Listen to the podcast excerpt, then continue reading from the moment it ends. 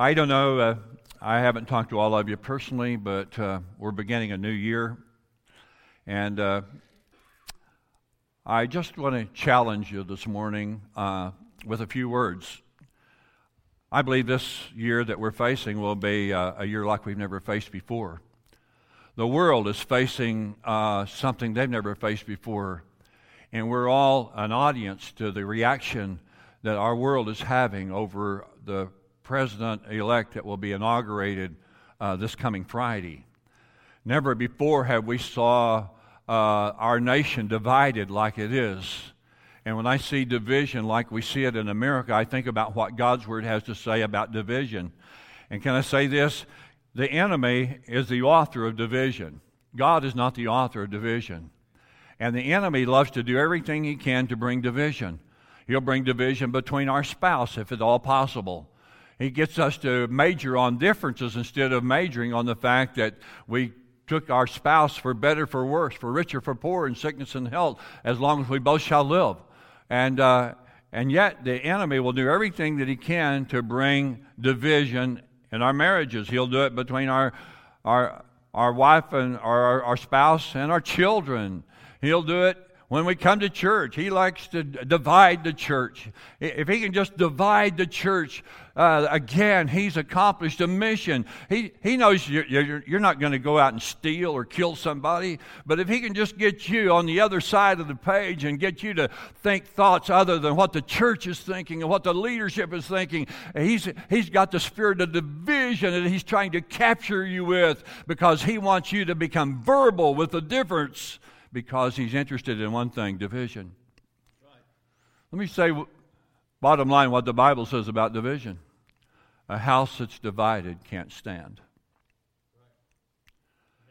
Can we look at America today and can we wonder what the future of America might be?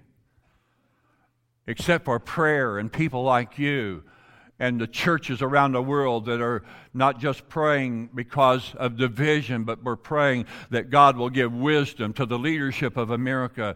Number one, that, um, that America will realize that never, never, never shall we ever turn our back on Israel. God's word says, I'll bless those that bless. That's my family. God says, That's my family. You bless my family and I'll bless you. And you curse my family. And you may say, I don't curse. Well, you just turn your back on them. And he said, I'll turn my back on you.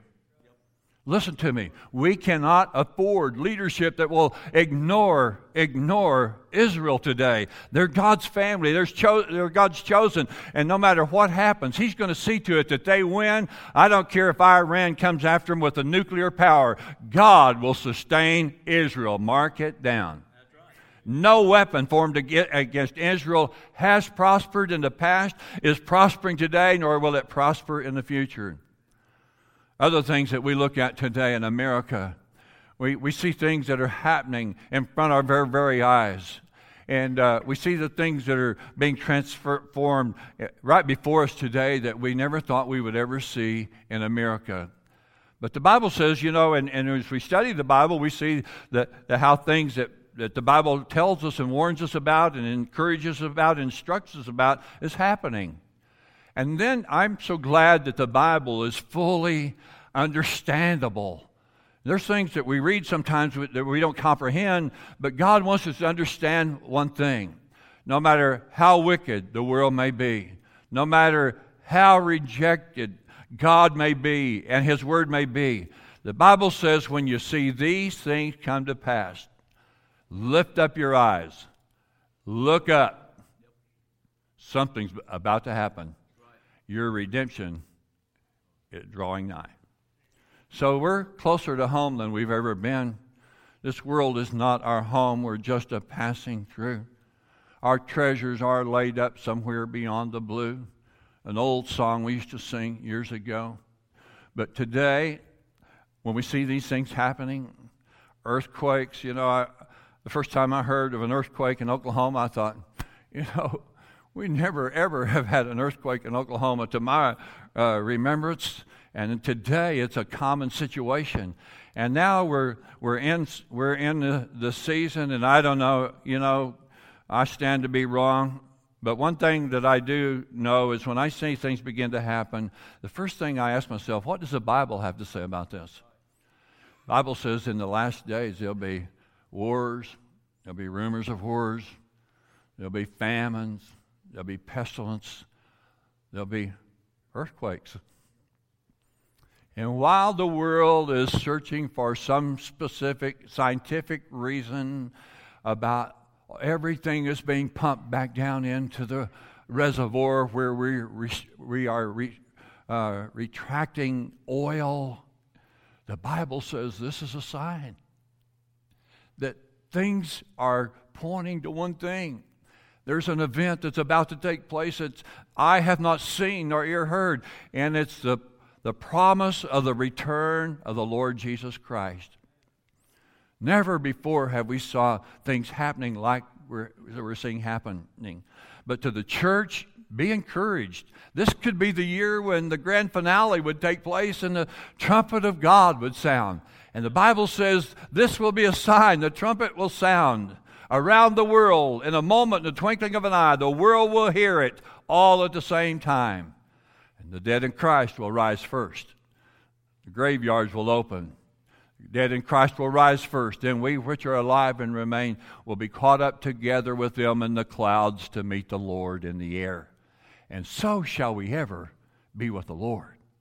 So there's an event that's about to happen, and that's why we are preparing and trying to get everybody ready for this great event. Because once the trumpet sounds, time to accept Christ will be over. And we don't want anybody to miss going to heaven. Going to heaven is going to be worth everything. And so, while the focus of our world today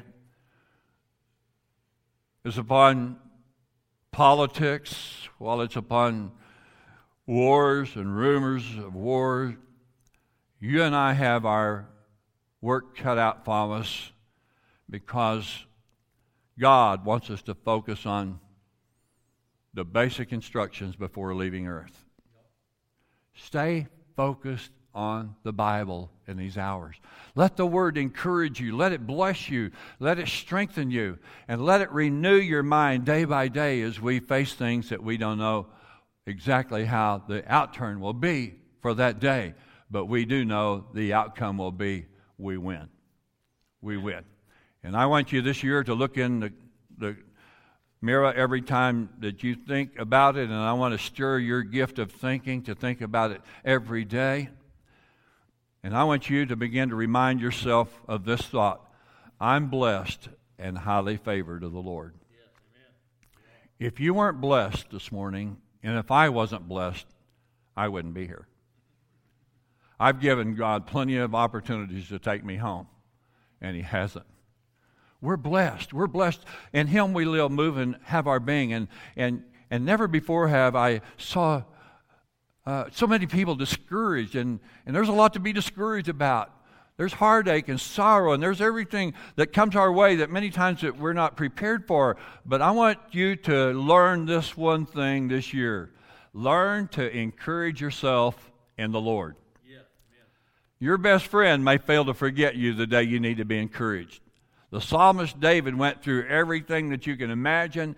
He had moral problems, he had children problems, he had, you just name it. Uh, I mean, he, he, he just was, he was clobbered from the very beginning to the end of his life. But during the process of life, he left this nugget with us. He learned to encourage himself in the Lord. And so as you as you look at this year, I want you to know you're blessed. You're highly favored of the Lord. God is not against you, He's for you. And He wants to fight the battles that you're encountering today. And sometimes we wonder how things are going to work out. And sometimes we don't have the answer today of knowing how things are going to work out.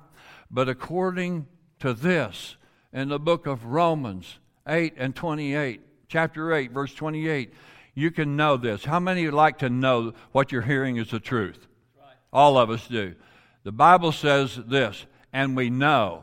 I want you to get this into your knower. If you love the Lord, you're going through a situation, you don't have the answer today, Base your, ch- your challenge on what God's Word has to say.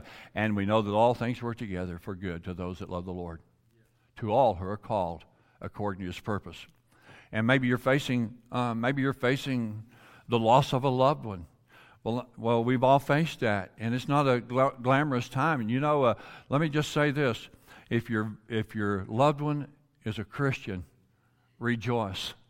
Boy, there's more, there's more to go to heaven for than what this old earth offers. Think about heaven. No more sickness, no more heartache, no, no more no more, no more, no more hurts, no more sickness, for the former things have passed away. So be encouraged. I want to encourage you. I've never met anybody as I encourage them to say, Don't put that encouragement on me. I've had all the encouragement I can handle. I've never met that person. But I want you to carry the gift of encouragement. And to those that you see, I want you to have a word for them. And, and if you'll go to God's word every day, He'll give you something to share. And sometimes it's just saying, God loves you, friend, and He just sent me your way to tell you and remind you He loves you. Amen. Yes, He does. He does. He does. And then the icing on the cake is to come back and say, and I love you too. And if they don't like you, they'll run from those words. Or if they're suspicious about you, they may. But listen, God wants you to know the truth. And He will reveal the truth if you will allow Him. Stay focused. Stay focused on God's plan. He has a plan for all of our life. And with those words, I want to I want to move to the scripture for just a few moments before we go to the baptistry. And I want us to look at the scripture found in Philippians chapter 3 verses 12 through 17. And then I'm going to add one verse in the following chapter, chapter uh, 4, uh, verse 1. I want to say a word about the author. The Apostle Paul is in a prison during the time that this, this epistle is being written. His expectation is to be acquitted. So, and his plan was to move on to the Philippian congregation where he had started a church. And he wanted to go there in the near future. He had a word for them. Uh, but the Apostle Paul had been arrested as he had traveled through Jerusalem, and they'd kept him in two, for two years. And then five years later, he's still waiting. He's still waiting. The first two years, it was just waiting for a trial, and then he thought trial was coming his way. And then when he's writing these words, he's still in jail. He's still under house arrest as he writes to the congregation of the Philippian people. And here's what he's exhorting the readers to follow my example. A new church doesn't know everything, doesn't have all the religious rules and the cans and the cannots all down, haven't, haven't, haven't been a, hadn't been a follower of Christ as long as the Apostle Paul. And here he sits in prison and he's exhorting the newcomers, the new Christians, join me in this example. As I tell you today, the most important thing you can do is rejoice. Let me say this this morning. I don't know about you. If I'd have been in Logan jail for seven years, or the major county jail, or the best jail in the country, seven years, and somebody had walked in my cell and said, What's wrong with you? Start rejoicing. I don't mind telling you, I'd said, Hit the road, Jack. Not Paul.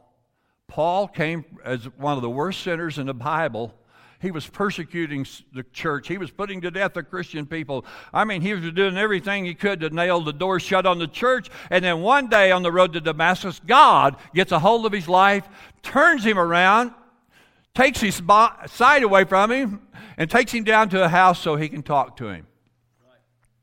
And he transformed his life. If God can transform Saul's life, he can transform our life. Not only did he transform his life, but he changed his name from Saul to the Apostle Paul. So, with these words, let's begin reading in Philippians chapter 3 and verse 12. I like the way he expresses it. He's been a follower with, with Jesus, he's been through trials and testing. And there's how he starts in verse 12 Not that I already have attained or I'm already perfected, but I press on that I may lay hold of that for which Christ Jesus has also laid hold for me. And then I like this, verse 14. Brethren, He's calling the new church at, at Philippi, brethren. They're his brothers in the Lord. I do not count myself to have apprehended or understand all that's going on. But one thing I do, forgetting those things which are behind and reaching forth unto those things which are before or which are ahead, I press. Notice what he's doing.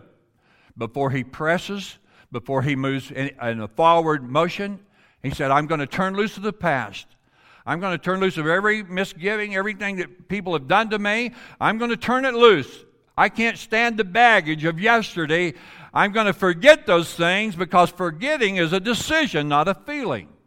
He said, I'm going to forget those things which are behind me, and I'm going to reach forward to those things which are ahead of me, and I'm going to press toward the goal for the prize of the upward call of God in Christ Jesus. Verse 15. Therefore, have you ever wondered what that word is in the Bible for therefore? Well, it's there for a reason. That's a Greek terminology. It's, it's there for a reason. And here's how he starts. That was really deep, I know, but uh, I read that therefore quite often. And therefore, let us, as many as are mature, have this mind. Paul is speaking from a mature mind. And he said, Let us, as many as are mature, have this mind. And if anything you think otherwise, God will reveal it even this to you. Nevertheless, to the degree that which we have already attained, let us walk by the same rule and let us be of the same mind. In verse 17, he says, Brethren, join in following my example and note those who and note those who so walk as you have us for a pattern. Let me ask you today uh, how many patterns are there in your life? How many are there that just has done it everything right? Even the Christian walk. You know somebody they've never lost their temper. They've never said a bad word. They've always went to church. They've always said good things about the pastor. They've never grumbled and complained. They've just, uh, I mean, they've just, uh, they've just, they've never drilled any dry holes, Ron. They've just almost everything they hit was a gusher. And uh, I mean, it got our attention because, uh, I mean, they were a pattern. Yeah. And we say, that's my pattern. I'd like to someday. I'd like to be like that. I don't know about you. I'm not, I'm not the pattern that I know God wants me to be, that I could be. But we're looking at the Apostle Paul's life and we're watching what he's going through, and then going through what he's going through, and being in prison and being locked away from the churches he started, and the Christians just can't pass by and, and bring him a, a happy meal each day and something soft from McDonald's to drink. No, he's in a prison. He's locked from people that he's loved, that he's led to Jesus and he's telling them, God wants to reveal the things you don't understand. And he wants to do the same for us today. There are just things that none of us will fully understand in life especially in following Jesus. There are just there are just some things. Sometimes sometimes our family just falls apart. Just sometimes we have a member of our family that just breaks our heart, or maybe there's more than one, and we just you know we've done everything we can to bring them to church. We've taught them how to pay their tithes. We've we've taught them the scripture. We've put them in church, Sunday or children's church, and they've memorized the scripture. And then when they turn 18 or 19, it just seems like, boom, and you wonder whose house they came from. I mean, I'm not talking about your house. I'm talking about my house. Okay, you just it's all right for you to say, "Oh man, uh, man, he's really preaching to himself today." Listen, I found out one thing in my life, and God has did this in revealing to me. When I'm going through something that I don't understand, here's what God has revealed to me. I trust you enough that you're going to depend on me to carry you through the situation so that you can be an example to others. Yeah!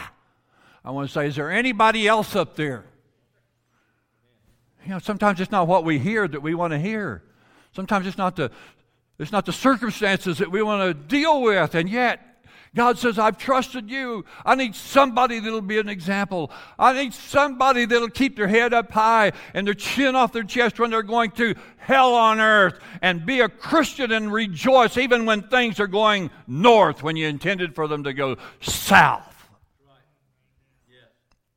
Let me read this uh, scripture from the Message Bible. I, I like the message. I never read it from the pulpit, but uh, I'm sure if you don't like it, it, it, I won't do it to you very often, but I, I just want to share with you what the message says about the scripture I read. Starting with Philippians chapter 3, verses 12 through 16, and then verse 1 of the following chapter. We're talking about focusing on the goal. Here's what the Message Bible says I'm not saying that I have it all together that I haven't made, but I am well on my way reaching out for Christ, who has so wondrously reached out for me. Friends, don't get me wrong. By no means do I count myself as an expert in all of this, but uh, I've got my eye on the goal where God is beckoning us onward to Jesus. I'm off and running, and I'm not turning back. So let's just keep focused on that goal. Those of us who want everything God has for us, if any of you have something else in mind, something less than total commitment, God will clear your blurred vision. You'll see it yet. Now that we're all on the right track, let's stay on it. Stick with me, friends. Keep track of those you see running the same course, headed in the same direction. There are many out there taking other paths, choosing other goals, and trying to get you to go along with them. I've warned you of them many times. Sadly, I'm having to do it again. All they want is Easy Street. They hate Christ's cross, but Easy Street is a dead end street. Those who live there make their bellies their God. Belches are their praise. All they can think of is their appetites. But there's far more to life for us. We're citizens of high heaven. We're waiting for the arrival of our Savior, the Master, Jesus Christ, who will transform our earthly bodies into glorious bodies like His own. He'll make us beautiful and whole with the same powerful skill by which He is putting everything else as it should be under and around Him.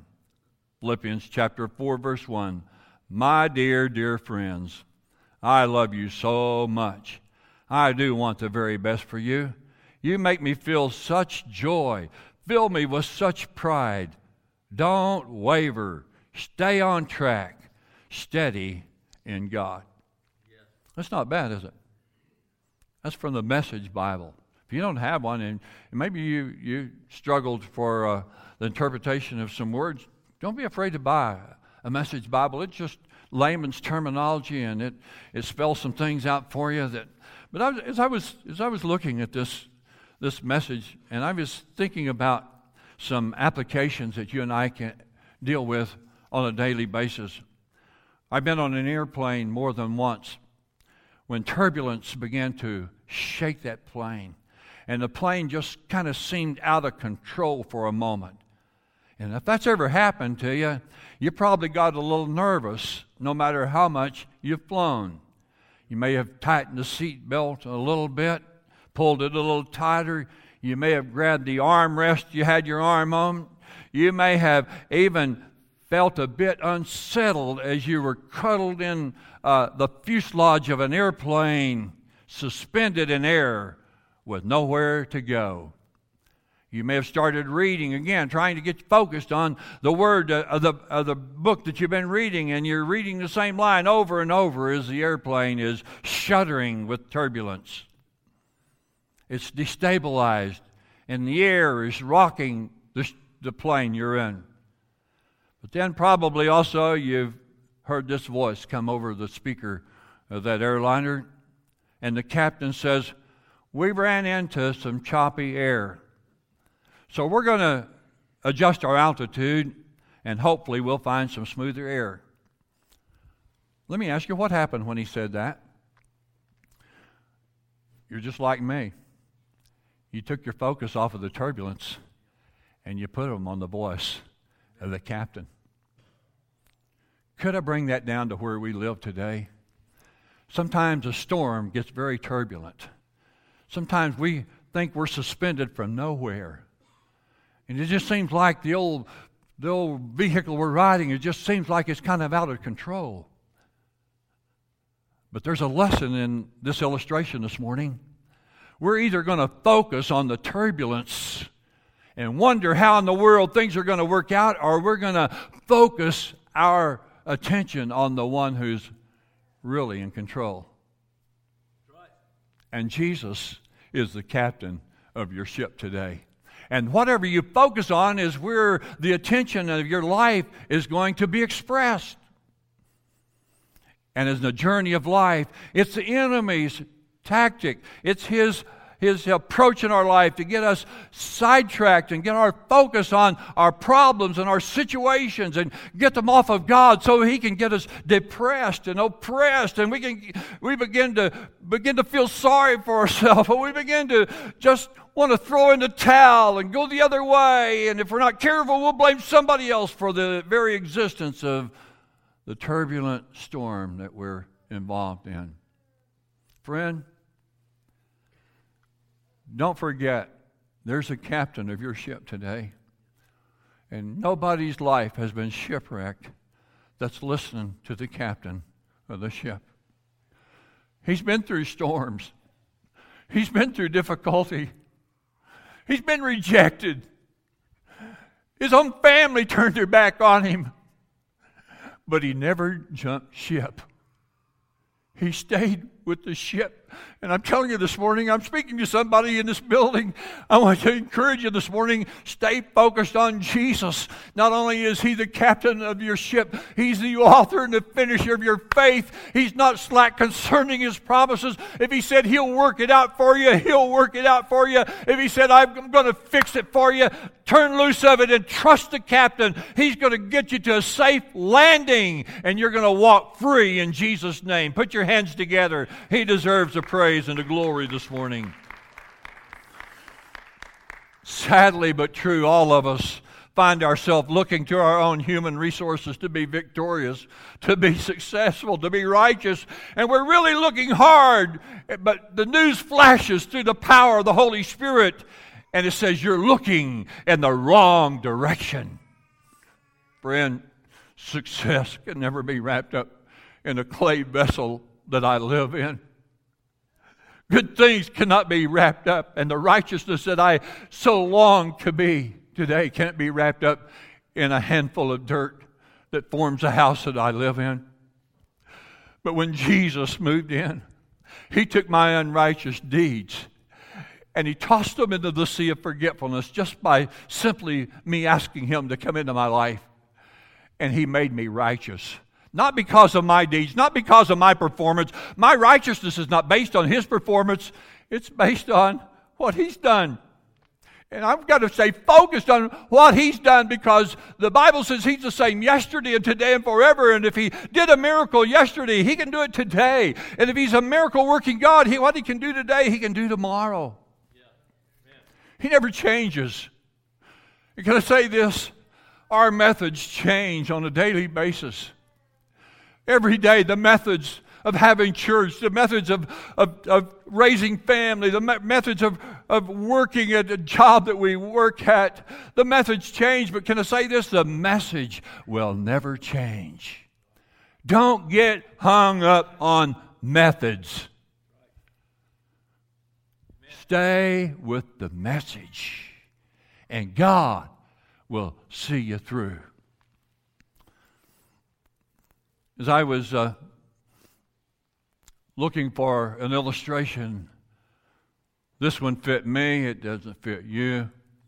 So I'm going to share it with you so you can laugh at me. No one goes to Krispy Kreme's just to look at donuts.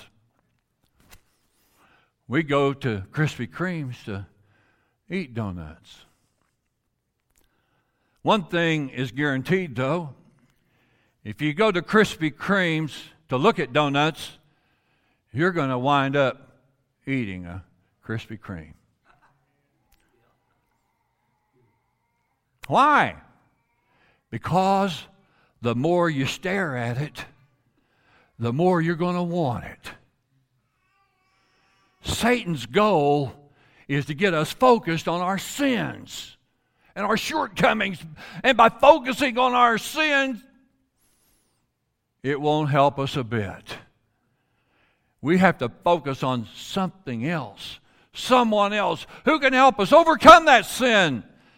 We have to focus on Jesus. Have you ever noticed at Krispy Kremes, they don't ask you what you want, they just reach over there on the rack and hand you one. How many besides me you've been guilty as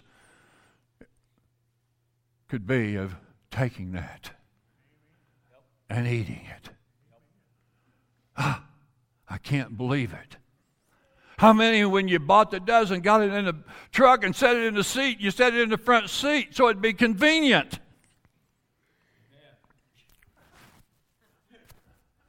You don't want to reach clear in the back seat, you're going to be driving. So you put it real handy so you can figure out how to look down the highway and open that lid and get another Krispy Kreme. Oh, we didn't need it. We just put it there just in case we, we wanted it. Well, what happened is Krispy Kreme knew how to whet your appetite. And I can tell you one thing if you eat one, it calls for another. And I'll tell you what, I didn't think I'd confess it, but it calls for another. And if you're not careful, when you get that box home, there's more than one missing from the box. However,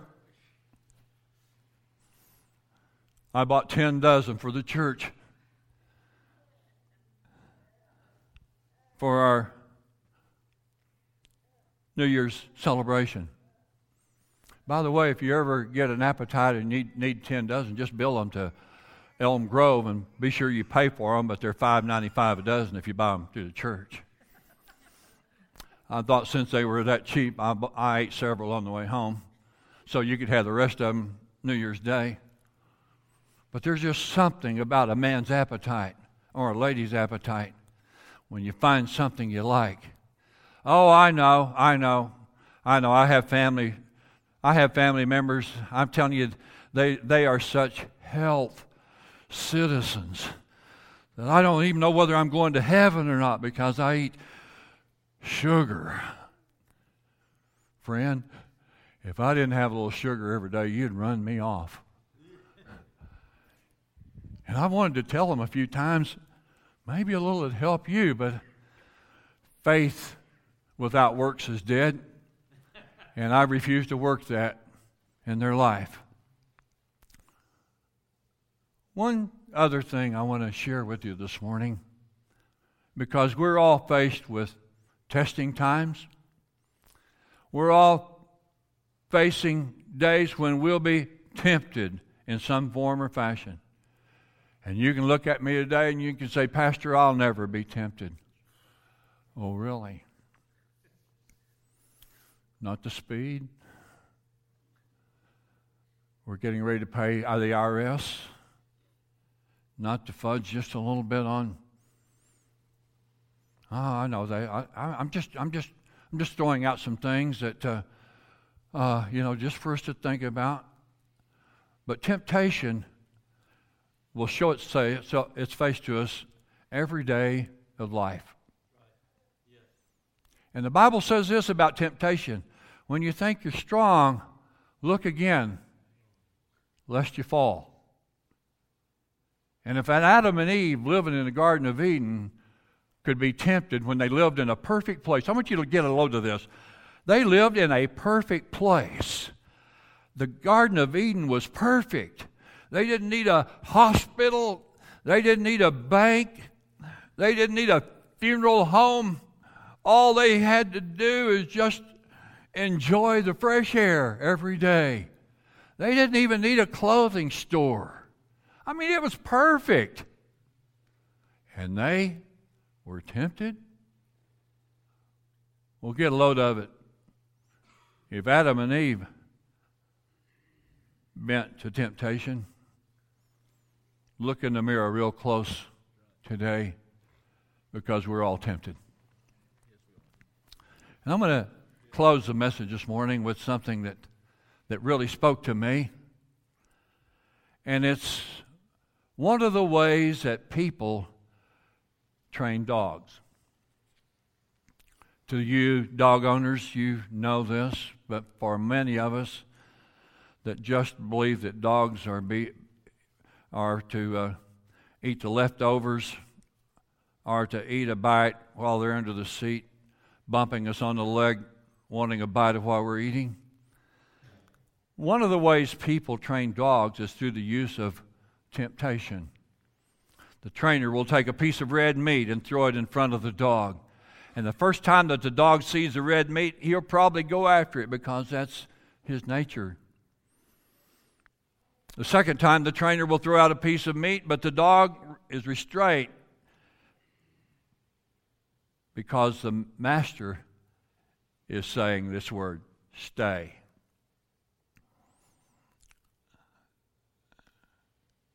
Telling the dog to stay is making the dog redirect his attention to the trainer before re- rewarding him with the meat.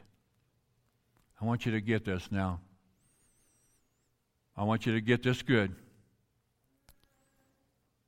Telling the dog to stay and making the dog redirect his attention to the trainer before rewarding him with the meat the trainer will continue to tempt the dog with meat while retraining him to give his undivided attention to the trainer by repeating, Stay.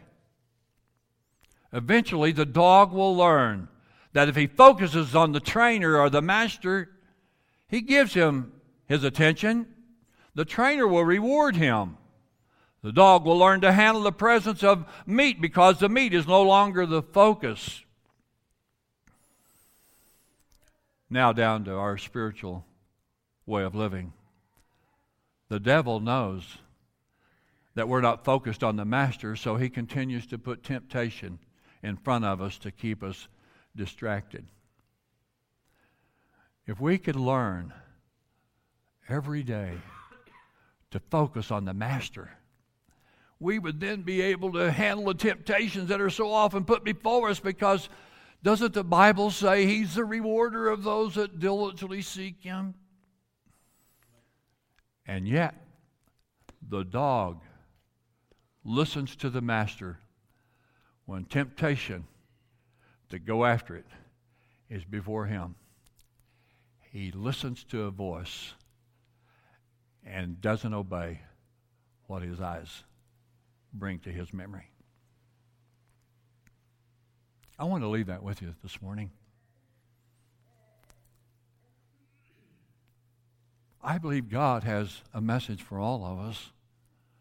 And uh, the enemy hates for you to leave here saying, I've got something today I'm going to take home and I'm going to practice. You see, I'm not into preaching a good sermon, and a good sermon is never good until we see the results. I'm telling you, you can you can unveil a good message and people can slap you on the back and tell you how awesome that is. But it's never an awesome message till you see it penetrate the heart of somebody and they come back to you days or weeks later after the service and they said, You can't believe it. What you said today is where we've been all week. And then you just put the icing on the cake and confirmed that what has been going in our life. We're right on. That's a good sermon. That's a message. And when we come to church, I believe this year God's going to clothe us with messages that will transform our life. It'll cause us to want to stay focused. You know, I look back on days that were good in my hist- history book, but I also had some strikeouts. And Paul left this word with us forgetting those things which are behind. Why would we turn loose of those things behind? Because not everything behind is good. And looking forward to those things which are before. Why would he tell us to look to those things before? Because there's more to look forward to in the future than what's ever gone on in the past. in Isaiah chapter 43. I thought I had it in my notes. It says, Do not remember the former things, neither consider the things of old. If I said it, I'll do it. I'll make a way in the wilderness, and I'll give rivers in the desert. The jackals and the ostriches will honor me because I have performed the word that I've spoken. Listen to me. Don't regret yesterday. Use yesterday as a stepping stone for tomorrow. Tuck those nuggets in your heart where God has blessed you and He's met you and He's ministered to you and He's fed you and He's made a way for you. And in those areas where the enemy has tried to depress or oppress you, remember, let that let that temptation to allow your past and your strikeouts to distract you stay focused on one who's the author. He's the finisher of our faith. He's one that's touched by the feeling of our infirmities. He's not slack concerning any of his promises, as some men count slackness. And he suffered a long time just so he could serve our table. Isn't that awesome? He's the God of the great I am. And he knows you very well as well as He knows me. And I can tell you how well He knows us. The Bible says the very hair that's on top of our head has been numbered. That's how much He knows about us. We're going to close in prayer this morning. Jared's going to come take the service while I meet with those candidates who are going to be baptized in the back. We take a few moments to get ready for baptismal. But I'd just like for you to bow your head for just a moment.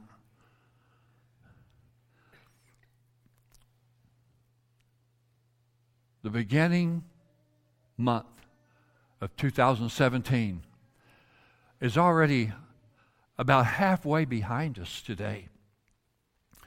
And I just want to charge you with an expression from the Holy Spirit.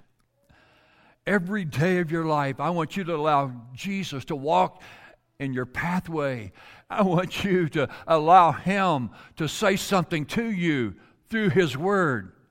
I want you to allow Him just to put His arms around you and love you in your most difficult moments because He cares. And I want you to make a decision this morning this very morning God, I want this to be an awesome year, the most awesome year that I've ever served you, the most awesome year that I've ever followed you. And I want you to take my life and use it to bring glory to your kingdom. Give me the strength to love as you have loved me. Give me the strength to forgive as you have forgiven me. Give me the strength to forget as you said you had forgotten all of my past. Not only have you forgotten it, but you buried it in the deepest sea called the Sea of Forgetfulness. Help me, Lord. I want to be what you've called me to be, doing what you've asked me to do in Jesus' name. And everybody said, Amen. God bless you. I'm going to meet the candidates for baptismal, and we'll be ready in just a few moments.